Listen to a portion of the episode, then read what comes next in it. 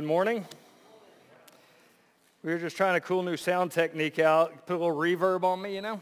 And so, you know, we just want to be a little cooler sometimes, and it doesn't always work. No, just kidding.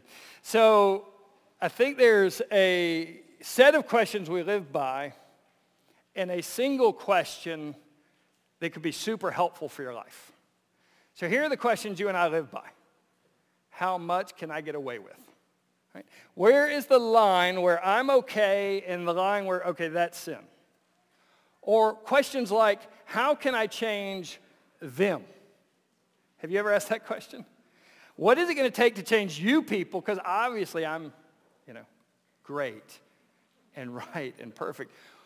How can I change my circumstances, my work, my whatever? How do I change out there? And so we live by these set of questions. Where's the line? How do I change that stuff? I want to give you a new question, a question that's been rattling around in, in my mind a lot lately, and it's this, a foundational transformative question for your life. Does it honor the Lord? How can I honor the Lord? And then all of a sudden, I can still be in a relationship with a lot of challenges. How do I honor the Lord? I, I can... Wonder, can I drink or not drink? Does it honor the Lord? Can I drink two and not one? Does it honor the Lord? Can I look in the mirror and look at myself and like what I'm wearing? Does it honor the Lord? Is what I'm about to say to my friend, to my spouse, or to my kids, does it honor the Lord? How do I honor the Lord in this circumstance, in this situation? And you can see how that changes everything, because now I'm not powerless. Change them, fix that, have no clue where the line is. I'm empowered by the work of the Holy Spirit to take responsibility to honor the Lord in whatever he ordains for me. We're going to talk more about that today as we're in Hebrews chapter eleven, verses four through six. And this will be our last one in Hebrews. We'll be getting into Thanksgiving and then missions and Christmas until the new year. And so I think it's a great one Uh, to leave off on. It's one that challenges us to have the kind of faith to live a life that pleases the Lord. And so we've been walking through Hebrews, and the theme over and over and over again has been Jesus is better, Jesus is wonderful, Jesus is treasure, Jesus is worth it, Jesus is glorious. How insane would it be for me to go anywhere else? How insane would it be for me to try another option out?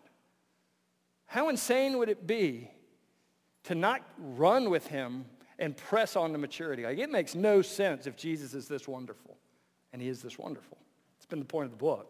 All right, so we've turned a corner. We're into Hebrews chapter eleven now, uh, and it's built off of the last statement of chapter ten. We're not of those who shrink back and are destroyed. That's a kind of people we don't belong to. But there's a whole other kind of people. There's a whole other lineage, and it's the lineage of of faith people. We're the of faith people. And, and we need some tangible examples because we don't see that super well. We need some tangible examples because of faith, people may not mean a lot to us. And so chapter eleven is the hall of faith, where it's person after person after person that demonstrates a life of faithfulness because they're faith people. And we can look at their example and be summoned to their kind of faith. But the difference is, if you were to read the end of chapter eleven, they did everything we read about and never received the promise of Jesus Christ. And so how much more can we be summoned to this kind of faith and this kind of faithfulness when we have the promise that they so eagerly look for? We have Jesus Christ. And so we're transitioning to the second set of people that are by faith kind of people. Last week, we looked at faith's definition.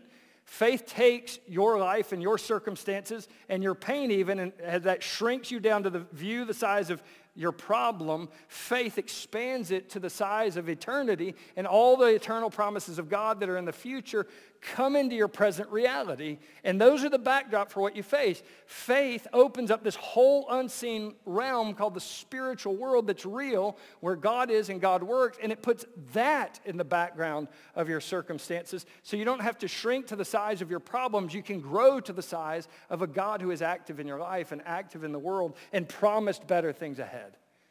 And he transitions, and he talked about it's a faith statement to believe, for us to believe God created the world and everything in it out of nothing. God created the world the way Genesis one says God created the world. That is a faith statement. Now, I don't need a logical or rational explanation for it because God said it and I believe it. Just like God said Jesus lived, died, and rose again for the particular purpose of dying for your sins, rising again to offer you new life. That's a faith statement. But, as we, I mean, we didn't look at a lot, but it is a reasonable faith. It is not as if it's absent evidence. Right? It's not as if it's absent any rational thought. It's a rational faith, but it ultimately is a faith statement. And so you could go to great philosophers, philosophers and they would talk to you about having to go all the way back, and at some point there had to be an uncaused cause for everything that is. Like nothing is eternal. Nothing was there at some point, and so something had to be there to cause everything that is. And so there is a very valid view for the existence of a designer, a creator. And on top of that, there has to be an explanation for how infinitely intricate the world is wired to support life. I can't go into all the details of that, but for the, for the planet we live on to support life, there are millions of variables that have to exist for us to keep living and breathing. And they exist because you're living and you're breathing. Uh, Never can life come out of non-life. Intelligence and rationality come from non-intelligence, non-rationality. Like we can go through these philosophical arguments, but that's not our basis. In Genesis chapter one, it is written down for us that God spoke and nothing became something, and then God filled it and beautified it and, and fitted it for our existence. By faith, we believe that. We're going to the next set of by faiths today, and you're going to meet, meet two interesting characters. You're going to meet the first guy to die by murder and die, and you're going to meet the first guy that never died and had to experience death. So let's look at it. Hebrews chapter eleven, verses four through six. In verse four, it says, by faith, Abel offered to God a more acceptable sacrifice than Cain, through which he was commended as righteous, God commending him by accepting his gifts. And, though his fa- and through his faith, though he died, he still speaks. By faith Enoch was taken up so that he should not see death, and he was not found because the Lord had taken him. Now before he was taken, he, he was commended as having pleased God. And without faith, it is impossible to please him. For whoever would draw near to God must believe that he exists and that he rewards those who diligently seek him. Let's pray. So, Father, I pray that your word would be living and active and powerful today. You promise it is. You promise it doesn't return void. Lord, how weak are my words and how mighty are yours. How utterly dependent I am to have any value, and how infinitely worthy and valuable you are. I pray that you would speak a word of grace and life and strengthening and hope and transformation into the heart and to the soul of your people today. I pray you'd call the dead to life today. I pray you'd call the asleep to be awake today. I pray that you would enlarge our hearts to run the course of your commandments. We pray that in Jesus' name. Amen. So faith is essential to a life that pleases God. Faith is essential to a life that pleases God. By it, by faith, we see the sacrifice that makes us righteous. By faith, we see the sacrifice that makes us righteous. Now, this is my new favorite quote, so if I've told you it before, that's good. It's my favorite. I'm going to tell you it again. If you hadn't heard it yet, you're going to get to hear it now. We do what we do because we want what we want. We do what we do because we want what we want. Uh, Brent, some you know Yankee name. Quinn or something. I don't know how to pronounce it. Uh, so we do what we do because we want what we want. Chris changes it just slightly. We do what we do because we worship what we worship. And so our wants and our worship will always determine our words and our actions. Our wants in our heart and our worship in our heart will always determine our words and our actions. It's always going to drive that. And so even if it's a good thing, if that good thing becomes a ruling want of your heart, then you're going to be willing to sin to get it. And so is it wrong to want a dating relationship if you're single? If you're married, yes. Okay, if you're single, is it wrong? No. But what happens if I want it so badly that it doesn't matter who, and it doesn't matter how, and it doesn't matter what I have to compromise to get and keep that relationship? It's become a ruling desire. What you want is more important than what pleases the Lord. And so, yes, it is sinful. Now, is it a wrong desire for your husband or your wife to be more patient, more loving, more considerate? Guys, a better communicator? Is it wrong to want those things? Absolutely not wrong. In fact, that would be something that would please the Lord out of your husband or your wife. But if I don't get it and I demand it and I become sinful on my own part because they don't give it, it has become a ruling desire of my heart that is determining words and actions that are sinful. Is it wrong to want to be successful in your career path and in your schooling? No. You should work heartily unto the Lord, not as man-pleasers, but to please the Lord. You know, the, the, the ones who are skillful in their labors will stand before kings, or who are diligent in their labors, they'll stand before kings. It's not wrong to be the best we can possibly be at what God has put in front of us. In fact, it glorifies God. It's essential. But when I will do what it takes in business and do what it takes for grades and, and, and become a, a kind of person that you don't want to be around when things aren't going well, then it's become a ruling desire of my heart, and it is sinful. And so one of the ways you can diagnose this is, okay, I'm disappointed beyond normal disappointment. I'm massively disappointed over something that happened. Well, that means one of my hopes, my ultimate desires, has failed me. What about worry? If you worry and worry and worry, not the normal worry, because there are some things in the world that, you know, that are worth, you know, proper concern over, but you become sinfully obsessed and worry. Well, the thing that I desire most is threatened. And so my worry is going to point me backwards into to something like that. Or if I get really, really angry and really, really mad when anybody dares disrespect me or doesn't follow my rules or, or whatever, and I get bitter at every boss and my kids when they, something's captured my heart, right? Uh, there's, there's some demand of respect that I want, and I'm, I'm not getting it. We do what we want because we worship what we worship, and we want what we, or we do what we do because we want what we want and worship what we worship. And whatever we worship will come out in our words and will come out in our actions. We're going to see that play out in the life of a guy named Cain, who was radically Cain-centered, and you're not going to see him in your text is the funny thing. But he's the guy that kills the guy in the text that we're going to look at. And so uh, today we are going to go start back in, in the book of Genesis where uh, this event happens. We'll be in Genesis chapter four for just a minute, and, and we're going to see the background story that leads to Abel's commendation of faith. And, and, and so I'm going to read that. But I first want to allay your fears. When it says faith is essential to the life that pleases God, you're like, well, do I have enough faith? How do I work up my faith? Man, my faith doesn't seem to be quite big enough to, to like do this whole thing you're talking about. That's okay. Because it is not the size of our faith that determines a life pleasing to God. It's the object and the greatness of the one we have faith in that determines Uh, whether or not our faith pleases God. And so our our faith is something that God gives us and stirs in us as we cultivate it and, and grow it. And so it's not, can I work my faith up big enough? It says my faith rock solid anchored into the right thing, the right person.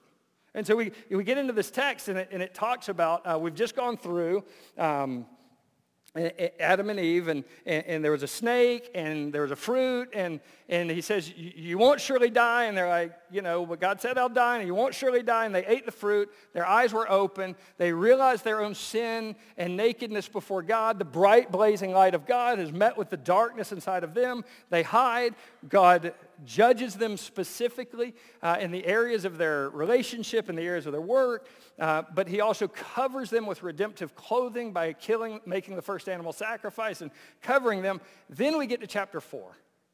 And in chapter four, Adam knew his wife Eve, and she bore a son, and she called him Cain, and, and, and said, at last the Lord has given me a man. And so basically the, the, the one that's going to come, the, the offspring of mine that's going to undo everything we just made a mess of, look, I've got a, got a son now. And then she, they, they knew each other again, and, and the second child was born, and his name was Abel. And, you know, Cain, he worked the ground. He grew crops. Abel, he uh, worked the sheep. He, he raised animals, and they came and made an offering before the Lord. And Cain made an offering of grain. Why? Because Cain grew grain. And then Abel made an offering that was a blood sacrifice. Why? Because he was so spiritual? No, because he raised animals that bleed when you sacrifice them. Right now, everything's fine. Like, we don't see a problem until we keep reading, and God accepts the offering of Abel, but God doesn't accept the offering of Cain, and now everything blows apart. So we got to go back and look, like, what's happened here? There's no instructions on offerings. There's no Leviticus yet. All there is is, you know, the, the second generation of people, and they make a sacrifice. So if you look at the text, what, what could be the problem? Or what gives you a hint of the problem? Well, Cain came and he brought some of the fruit of the ground. When you read it through the eyes of a rejected sacrifice, what does it sound like? Cain just gave something. Cain gave, maybe you'd call it the leftovers of his crop. He just gave some of it, nothing special about it. What did Abel bring?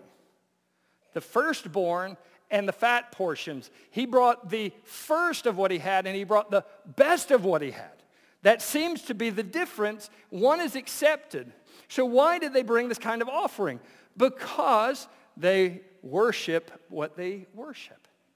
We're going to see it track through, because we're going to see words and actions that show heart. And so God has never desired sacrifice, but he's desired a contrite heart. He never has just wanted animal blood to run in the streets. He's always wanted the heart of a people that would worship him. And so we, we find here in, in Cain all kinds of evidence that Cain has a worship problem, and the worship problem's name is Cain. Cain has a Cain-centered heart. And so Cain brings some of Cain's stuff to God, and God should just be happy that Cain showed up. Shouldn't God just be happy that you showed up to church today? Isn't that enough? God, or Cain was Cain-centered, and he made a Cain-centered offering. God should be happy that I gave him anything. And, you know, we think, well, God should just be happy that I have any, you know, interest in him. As long as he gets some, right? As long as he gets a little of my life and a little of my time and a little, that should be enough for him, and he should be delighted to have me on his team. But that's not quite the way it works. So Cain's Cain-centered heart makes a Cain-centered offering. And, and then how do we know something's wrong with Cain's heart? Well, when Cain's offering isn't accepted, how does Cain respond? He's furious, and he's dejected. Like, he's totally inconsolable, and he's raging with anger. We know something's wrong with the heart of Cain, because Cain is Cain-centered, making Cain-centered offering, thinking God should be lucky to have it, but God doesn't feel very lucky to have it. He says, I don't accept it. And Cain becomes enraged, and he becomes dejected. And then look what God offers him. He offers him something, and then he warns him of something. If you do well, won't I accept you? He's like, Cain, if you'll just humble yourself, if you'll just take that Cain-centered heart and, and turn it towards me, I would delight to accept your offering.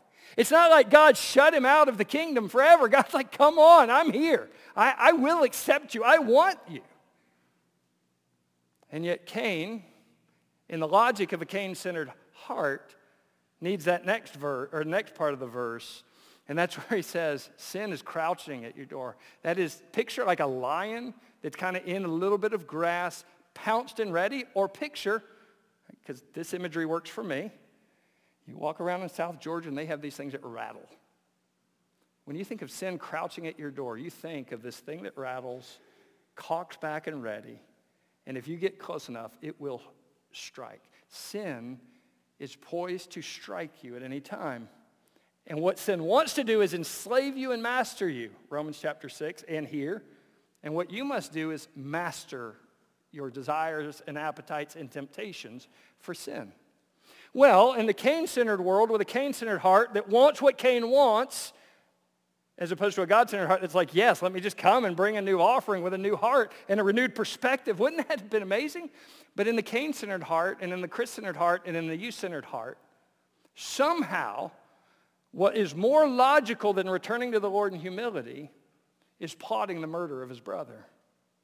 And that's the insanity of our heart when it's gripped by a sinful desire, is it's willing to do anything to get what it wants. It's willing to do anything To, I, I'll just get rid of him because he is acceptable, because I can't stand looking at his acceptable himself. And it makes total sense in the heart of Cain to kill his brother. What sense does it make when you read Genesis four? Zero. What sense does the sinful choices that you make that lead to more sinful choices that lead to more sinful choices make when you're sitting in church facing the glory of God? None. And yet we keep doing it because we want what we want and we worship what we worship, and it is so hard to pry out of our hearts these rebel desires. And so that's what's going on in Cain. Uh, but what's going on in Abel? Well, let's flip back to Hebrews and let's see what's going on with Abel. Do we know anything about Abel's heart? What he wants? Yeah. How do we know it? Because he made an offering acceptable to God. What do we know about Abel from the text today? Abel is a man of faith. By faith, he made an offering. His faith offering resulted in what? A commendation as righteous. So what do we know about Abel? He had a God-centered heart, not an Abel-centered heart. How do we know that? He made an offering to God of his first and best. Here's all of me, God. If I give you more, and if you want more, I'll give you more. But here's what I got, and it's the best of what I got. And if you'll take the best of what I got, I will continually offer you the best of what I got. God, here I am.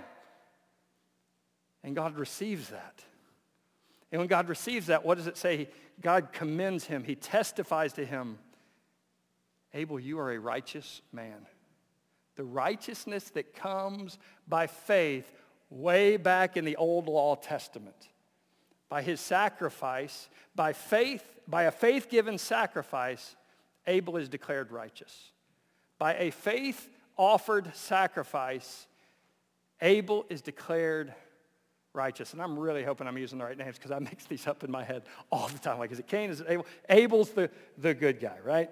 So he offered this righteousness. He was commended as righteousness. How was he commended as righteous? God accepted his gifts. God accepted his gifts. And that's how we know all of this is true. He was, he was commended because of his acceptance before God. He had a heart that was God-worshiping, and the result was actions of a sacrifice that was God-worshiping, and the final de- declaration of God was righteousness. And so Abel's offering still speaks. He's dead, but his testimony of righteousness by faith is not dead. He's dead, but his testimony of a sacrifice is required for pleasing God and for, for the grace of God to be righteous. That didn't die at all. That speaks to this very day. And you want to know how we know it speaks to the very day? If you wanted to turn to, to chapter twelve, verse twenty-four, you'd read something like this. In chapter twelve, verse twenty-four, and to Jesus, the mediator of a new covenant, and to the sprinkled blood, look, that speaks to a better word than the blood of Abel. Abel in faith looked forward to the ultimate sacrifice of Christ, and he made his sacrifice, and it was the sacrifice that declared him righteous. And now, but it also bore witness to a better blood. It bore witness to a better sacrifice. What is the better blood and what is the better sacrifice? Not the one that we can make, no matter how good our offering is, no matter how much we want to offer the Lord. It would never be enough to forgive us. It would never be enough to be pleasing to God. You cannot please God. And so what happened? God offered a sacrifice for you of his best portion, of his firstborn. And that better sacrifice with better blood forgives you, makes you acceptable to God, adopts you into the family of God. And Cain's blood and Cain's sacrifice testifies to that. And Jesus' better blood comes, and it's a sacrifice on your behalf. Have you ever received the sacrifice of Jesus Christ? Not that you were a good guy, not that you offered religious sacrifices, not that you did religious stuff.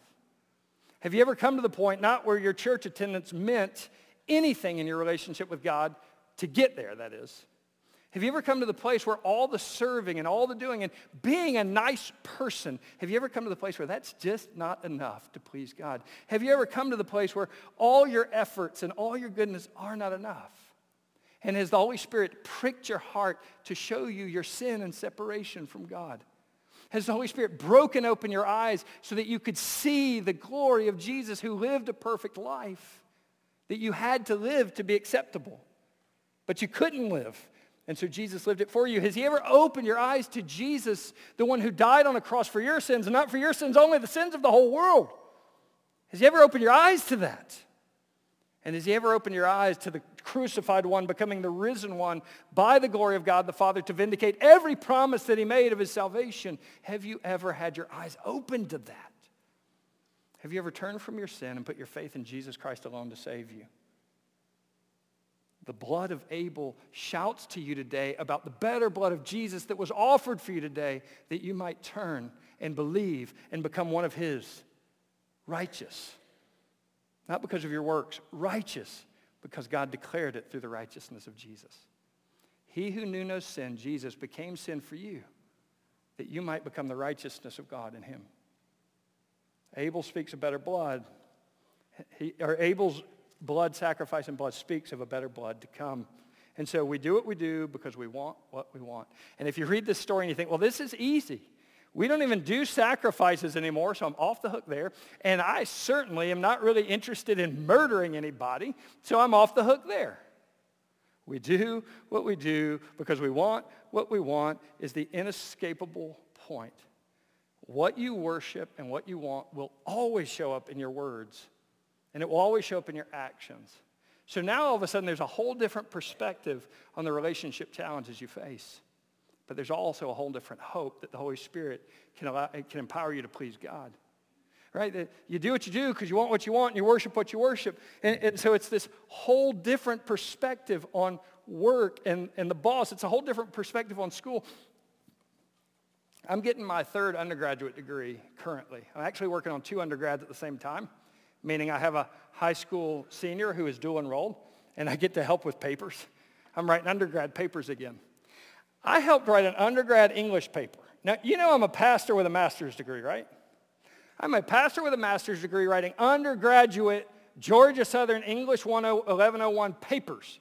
And this lady had the audacity to give us an eighty. That, uh-uh. Like, I was purity steaming because I feel like I can write a better paper than that. I mean, my daughter can write a better paper than that, right? I have no clue why I'm here, but I'm here, and we're just gonna, we're just gonna, we're just gonna run with it. And so, you know, in my mind, it's like, this is no, this is insane. This can't be happening. I'm gonna do what I do because I want what I want, and I worship what I worship, and it shows up in our life, and it shows up in our responses to, you know, getting the grade we thought we should get on a on a paper. You know, after, you know, I write like five, five pages a, a day, six pages a week, right here, and, and, and I'm gonna respond to this lady not giving us the grade we thought. Maybe you have those professors like that, and you're like, I gave you better than that grade. Well, you're not controlled by the grade she gives you. You're controlled by, do I honor the Lord with how I respond to a hard professor, to a hard boss, to a hard circumstances? That's why I was there. We got back to it. I knew we would. All right. We do what we do because we want what we want. And so your problematic emotions and your problematic relationships are going to point you somewhere in your heart because God is gracious. Like, he doesn't waste your pain. He's gracious, and he's going to use these relationships, and he's going to use these circumstances to make you look deeper and say, look, there's some stuff here that I want to work on too, not just out there, right? And so to, le- to live a life pleasing God, it takes faith. It takes a God-centered heart instead of a me-centered heart to do all of this. And so I want you to hear the invitation of the Lord. Will I not accept you? Will I not accept you? But beware, sin wants you. And I'd invite you to be me. And so what I would encourage you is ask for faith. Ask for fresh faith. Let's look at the second step in this. By, by faith, we see a sacrifice that makes us righteous. By faith, or by it, we walk in a relationship to God while knowing he's working ultimate good. We walk in a relationship to God while knowing he's ultimate good. And so um, I'm sure everybody here has driven on this awful road called I sixteen, right? Most of us. Now, you drive on I sixteen, and you're going to see nothing for hours and hours and hours. And you're not going to go up a hill. You're not going to go down a hill. You're not going to look over and see the rolling foothills or mountains or any topography whatsoever out your window. But you know what you will see?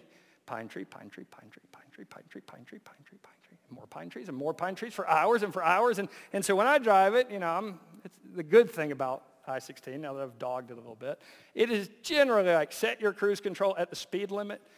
seventy-eight, right?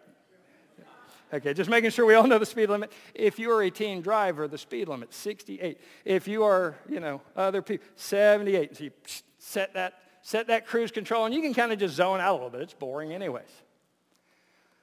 This is the way Chris drives seventy-eight. I get in the left, uh, sixteen. I get in the left lane, I hit the seventy-eight cruise control, and I go. And, you know, generally that works, and there's not a lot going on around me, and then occasionally there'll be a car in front of me. Now, that car's going seventy-eight too, so I'm not getting clo- closer, and I'm not getting further away. We're just there. But Chris doesn't like them just being there because Chris can't really zone out when they're there. I know that, like, they're not going to slam on the brakes, but they could, and, and I know that I'm not getting any closer, so we're fine, but Chris isn't happy with this, so pop over in that right lane, pass them, get in front of them, get far enough away, slow back down, hit seventy-eight, hit cruise control, and Chris is cruising again. And then, you know, Chris is rolling in the in the left lane, and seventy-eight's going, and then you see this car coming up behind you, and they're like at one hundred ten, right? You've seen this. And so I'm like, I'm going to do the polite thing. I'm going to get over into the right lane because, you know, you let the faster people pass. If you don't, right, you need to repent and get over in the right lane and let the faster people pass. Okay, this is all life advice. This is all helping you. And so before I can get over, whoom, they get around me, and they're off to the races. And I just thought this was such a great analogy of my walk with God. God's the pace car. He's, he's the pace car that should be setting the speed. And so often I get behind him and I'm like, God, speed up and give me what I want. Speed up and let's make something happen. Speed up and let's create a plan. Speed up and let me kind of go my own way and do some things I want for a while. And so let me get around and go off on Chris's own way at Chris's own speed. But then there's other times, because Chris gets really lazy and really slow sometimes, and you probably do too, where it's like God's zooming and going somewhere, and I'm like, you know, okay. And I don't keep pace with him at all. And so I look out at the scenery of my Christian life, and it's boring. I look out at the scenery of my Christian life sometimes, and it's like, this is the same thing after the same thing after the same thing. But I think what God would want and what faith would give me is a contentment for God to set the speed and the direction of my Christian life, the speed and the direction of what's in front of me. And I think the same would be true, and I know the same would be true as you, is if God is the pace car and he sets the speed and the direction of your Christian life, that's the life that's pleasing to him. And so let's look at it. As we jump into the text, we're going to see, after seeing the first murder, the first guy that was killed, we're going to see the first guy that never see, saw death, the only person in the lineage we're looking at to never see death. And so we'll be in Genesis chapter five for this. Now, if you remember, uh, in Genesis chapter three, if we eat it, we'll die. Satan is like, you will not surely die. Well, who is true, God or Satan? God. And so in Genesis chapter five, you get to this thing called a dusty, boring genealogy in the Old Testament, and you know you skip over it most of the time. And when you skip over it most of the time, you know what you skip is a boring, dusty genealogy that connects from Genesis chapter five to Matthew one to a person known as Jesus Christ, the Messiah. Because you're reading in many of the genealogies of the Old Testament the tracing out of the, the lineage of promise, the lineage that will lead from generation to generation to generation until the ultimate one comes. And so that's what's happening in Genesis chapter five. Okay, is Abel going to deliver us by crushing the head of Satan? Nope, he's dead. Is Cain going to deliver us by crushing the head of Satan? Nope, he's a murderer. And so in Genesis chapter five, the lineage of Adam and Eve continue, and they have a third son named Seth in the image and likeness of Adam. And so we have Seth come on the scene, and Seth is going to begin this genealogy that goes all the way up to Christ. So that's feature one. Read the, read the genealogies. Why? Because they're going to connect you forward into the promises. But then, is God true or Satan? God. Not a trick question. If you read Genesis chapter five, you're going to find a repeated word.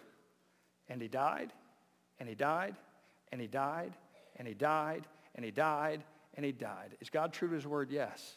If you eat it, you'll die. But then we meet a guy named Enoch, the only guy in the lineage that will not die. Because God will say in the midst of death, a new kind of life will be available too. And that's the kind of things we see when the pattern is broken and Enoch is taken up without ever seeing death. Is that death is the result of the fall, but when you walk with God, a new kind of life is available. And so, and when we get to the story of Enoch, Enoch gets like four verses of the Bible. And yet, he's in the hall of faith. And so we get there and we find that he's the father of a guy named Methuselah. If you want a fact, Methuselah lives to be the oldest of all the really old people in this lineage. He becomes the oldest one. He lives the longest. And so, fact one, but really the important fact about Enoch is what? Enoch walked with God. That is, Enoch had an intimate relationship with God that shaped everything about his life. That's what walk means. It is the pattern or habit of your life. And so what is true of Enoch is that Enoch walked so deeply with God, in such a relationship with God, that every area of Enoch's life was marked by his following of God. Enoch walked with God. And then what happened? No more Enoch. And if you look at the text in Hebrews, it shows like nobody knew what happened. It says they searched for him, and the word is present. They kept searching for him. Like, where's Daddy Enoch? We don't know. Where's Uncle Enoch? We don't know. And so this whole big family, after three hundred and something years of kids and grandkids and aunts and uncles, they're looking. They don't know where Enoch is. But we know where he is. He was not. Why? Because God took him. God transferred him to, from an earthly existence to a heavenly existence. But what's different? He did that without Enoch ever seeing death, like is the normal way we are promoted from earth to heaven. God just bypassed that process, transferred him to heaven. And so you fast forward back into to Hebrews and you start dissecting what is what has happened um, as he goes through it. It says, by faith, he was taken up. And so what do we know about Enoch? He is a faith guy. And so by faith, God took him. That is, God transferred him from earth to heaven. Why did he do that? So that Enoch would not see death. He would not experience the sting and bitterness of death, which is the way ninety-nine point nine nine nine nine nine percent of every one of us will ever experience the end of our life, is we will die. And that's the normal way to get to heaven, but he didn't have that. And then we get a commentary on Enoch in here. And what, what is the commentary? Uh, it was says that he, he, he should not see death, and he was not found. That is, they looked for him and couldn't find him. Why? Because God took him. Now, before he was taken, he was commended as having pleased God. If you, if, if you have different translations, or if you remember back when we read Genesis five, it says he walked with God. And so the Hebrew translation of the Bible translates it walk with God, or has walk with God in there. The Greek translation of the Old Testament, the Septuagint, it has pleased God in there. And so since the author of Hebrews uses the Greek translation, that's the word he brings forth. And so what do we know about Enoch? He pleased God. What do we know about Enoch? He walked with God. He had a relationship with God that was so intimate that it shaped everything about his life. His words, his actions, his relationships, his responses, everything about Enoch was defined by someone who walks with God. What else do we know about Enoch? He pleased God. The central driving question of Enoch's life was what? Does it honor the Lord? He was commended as one who pleased the Lord with his words and pleased the Lord with his actions. And so uh, he had a relationship with the Lord that pleased the, word, the Lord in every area. And then there's one more thing we know about Enoch. If you read it further into the next verse, this is the universal principle we're going to get to. But what is true? If you're going to draw near to God, it requires faith. So draw near is an abiding, worshiping, intimate relationship with the Lord that leads to a life that yearns to please the Lord. Are you honored by this decision? How can I honor you in this decision? That leads to a life that walks with God. A relationship that drives everything else about their life. And so here's one of the challenges I think you and I face. We have a faith life. And, and in this faith life, some of our faith lives are big and some of our faith lives are small, but it's over here. And so I have my church life in there, and I have my Sunday school in there, and you should have Sunday school. And, and I have my discipleship group life over there, and I have my campus ministry over there, and I have my micro group over there, and I've got this faith life, and I've got a personal quiet time that I do every day, but it's faith life. But that's over here. And then I have this thing called my real life. And in my real life, there's work, and there's bills, and there's relationships, and there's marriage, and there's friends, and there's kids, and that's real. And, and, and so the problem is, is my faith life and my real life largely do not intersect each other. So no matter how big my faith life is and how important it is to me, I still kind of live in the real world my way, like this doesn't impact that. But You have a saving relationship with Jesus Christ who forgave you of your sins. You have a saving relationship with Jesus Christ that declared you righteous. You have a saving relationship with Jesus Christ that adopted you into the family of God, and he would be your Lord over all of your life, and he would also be lovely as the desire of your life. He would be king, and he would be desired. And so this is what is true, is we begin to be people that walk with God and please the Lord. We do that because we have a relationship with the Lord that says he's lovely and delightful, and he is my king that gets to command my life. And he's my desire that I yearn to follow with my life. And both things are true. And that's what we see with Enoch. It's a relationship with God that made God his king and his desire at the same time, Lord and lovely at the same time. And so that's what we see with Enoch. And so often that's not what we see with us. And then he closes it out with this statement, Enoch was commended as having pleased God. Well, what is true? You don't please God without faith. It's impossible to please God without faith. And so if you want to live in intimacy with the Lord, if you want to live in an abiding relationship with Christ, you must believe. And then he gives two things. There could be more, but there's two he gives. You have to believe God is. That is, you have to believe God exists. And, and, and what I think that is, why? Because it's kind of odd. Like, you, you just have to believe God is. That doesn't... So here's what I think that means. You have to believe God is who he says he is in this book. You have to believe God is who he says he is. He does what he says he does. He's like what he says he's like. I believe God exists, this God, not another one. You must believe that God is the way he says he is, and you must believe he's a rewarder of those who seek him. Now, it doesn't seem like following God pays off a lot of the time. Not that you're looking for it to pay off, I hope, but it doesn't seem like all this is true a lot of the times. It seems like my circumstances are true. It seems like my pain is true. It seems like my disappointment is true. It seems like my bills are true. But I don't know that it seems like this is true. So when it says he's a rewarder of those who diligently seek him, what, it, what the word means is it pays, meaning in the end, it will all pay off to have sought the Lord as the desire of your heart, not something else. Something else may fill you for a moment and leave you empty. Following the Lord, no matter what it brings into your life, will pay off eternally. He's a rewarder of those who seek him diligently.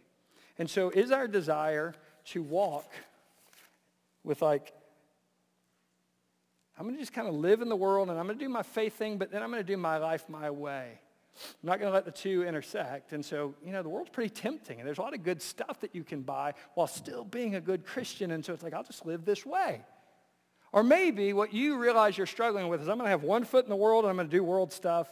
And then I'm going to have one foot in Christ, and I'm going to do Christ stuff. And there's this continual pull in your life to go back and forth between the world and Christ, the world and Christ.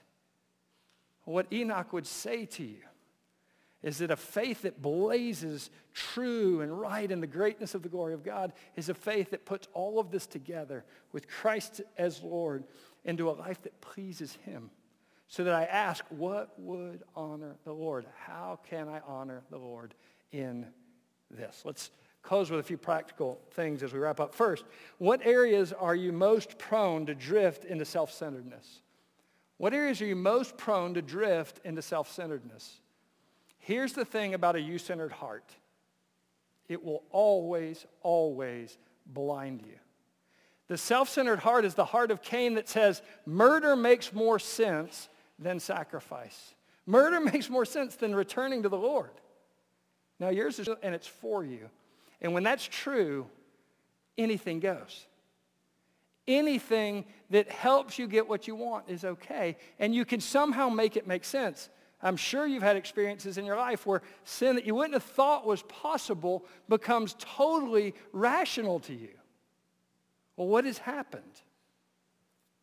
Your heart has become consumed with you and not the Lord, at least in that area, and that's the areas I want you to look for, because that area means that all my words and all my actions are going to flow out of that. And so what areas are you most prone to drift into self-centeredness? Secondly, if you were to look at your actions, words, and emotions, what do they point to as, the, as some of the ruling desires of your heart?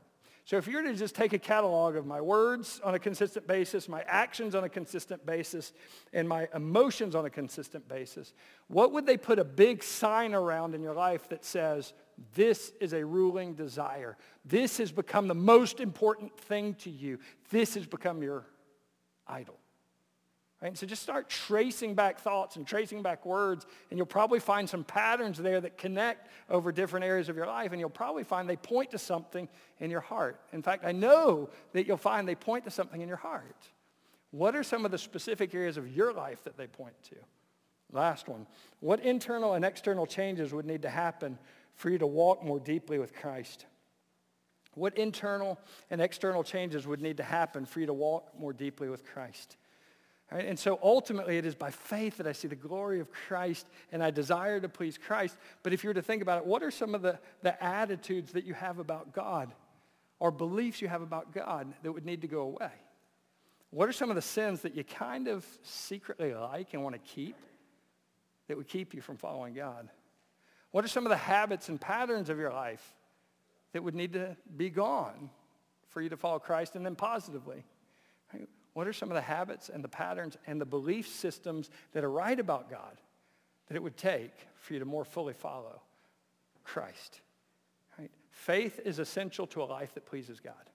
Faith is essential to a life that pleases God, not great faith on your part, but faith in the greatness of the one who lived, died, and rose again. That's the one I want to invite you. Believe in that sacrifice and be righteous. That's the one I want to invite you. He is absolutely worth it all. Live in a relationship that dictates the whole life around the person of Jesus. Let's pray. Father, in Jesus' name, we bow as those redeemed. We bow as those whom Jesus has lived and died and risen again for. And we bow as those who very easily slip from that to a lot of other stuff. Rescue us from us today, God. Pry those things we cling to out of our hearts and out of our hands, and put you and put your son there instead.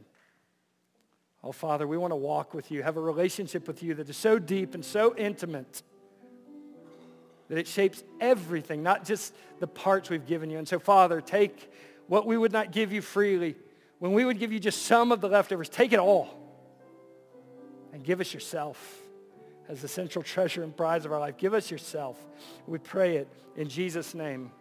Amen. So as we come to our time of invitation, without faith, it is impossible to please God. It is impossible to please God with all the church you could ever attend and all the religious service you could ever do.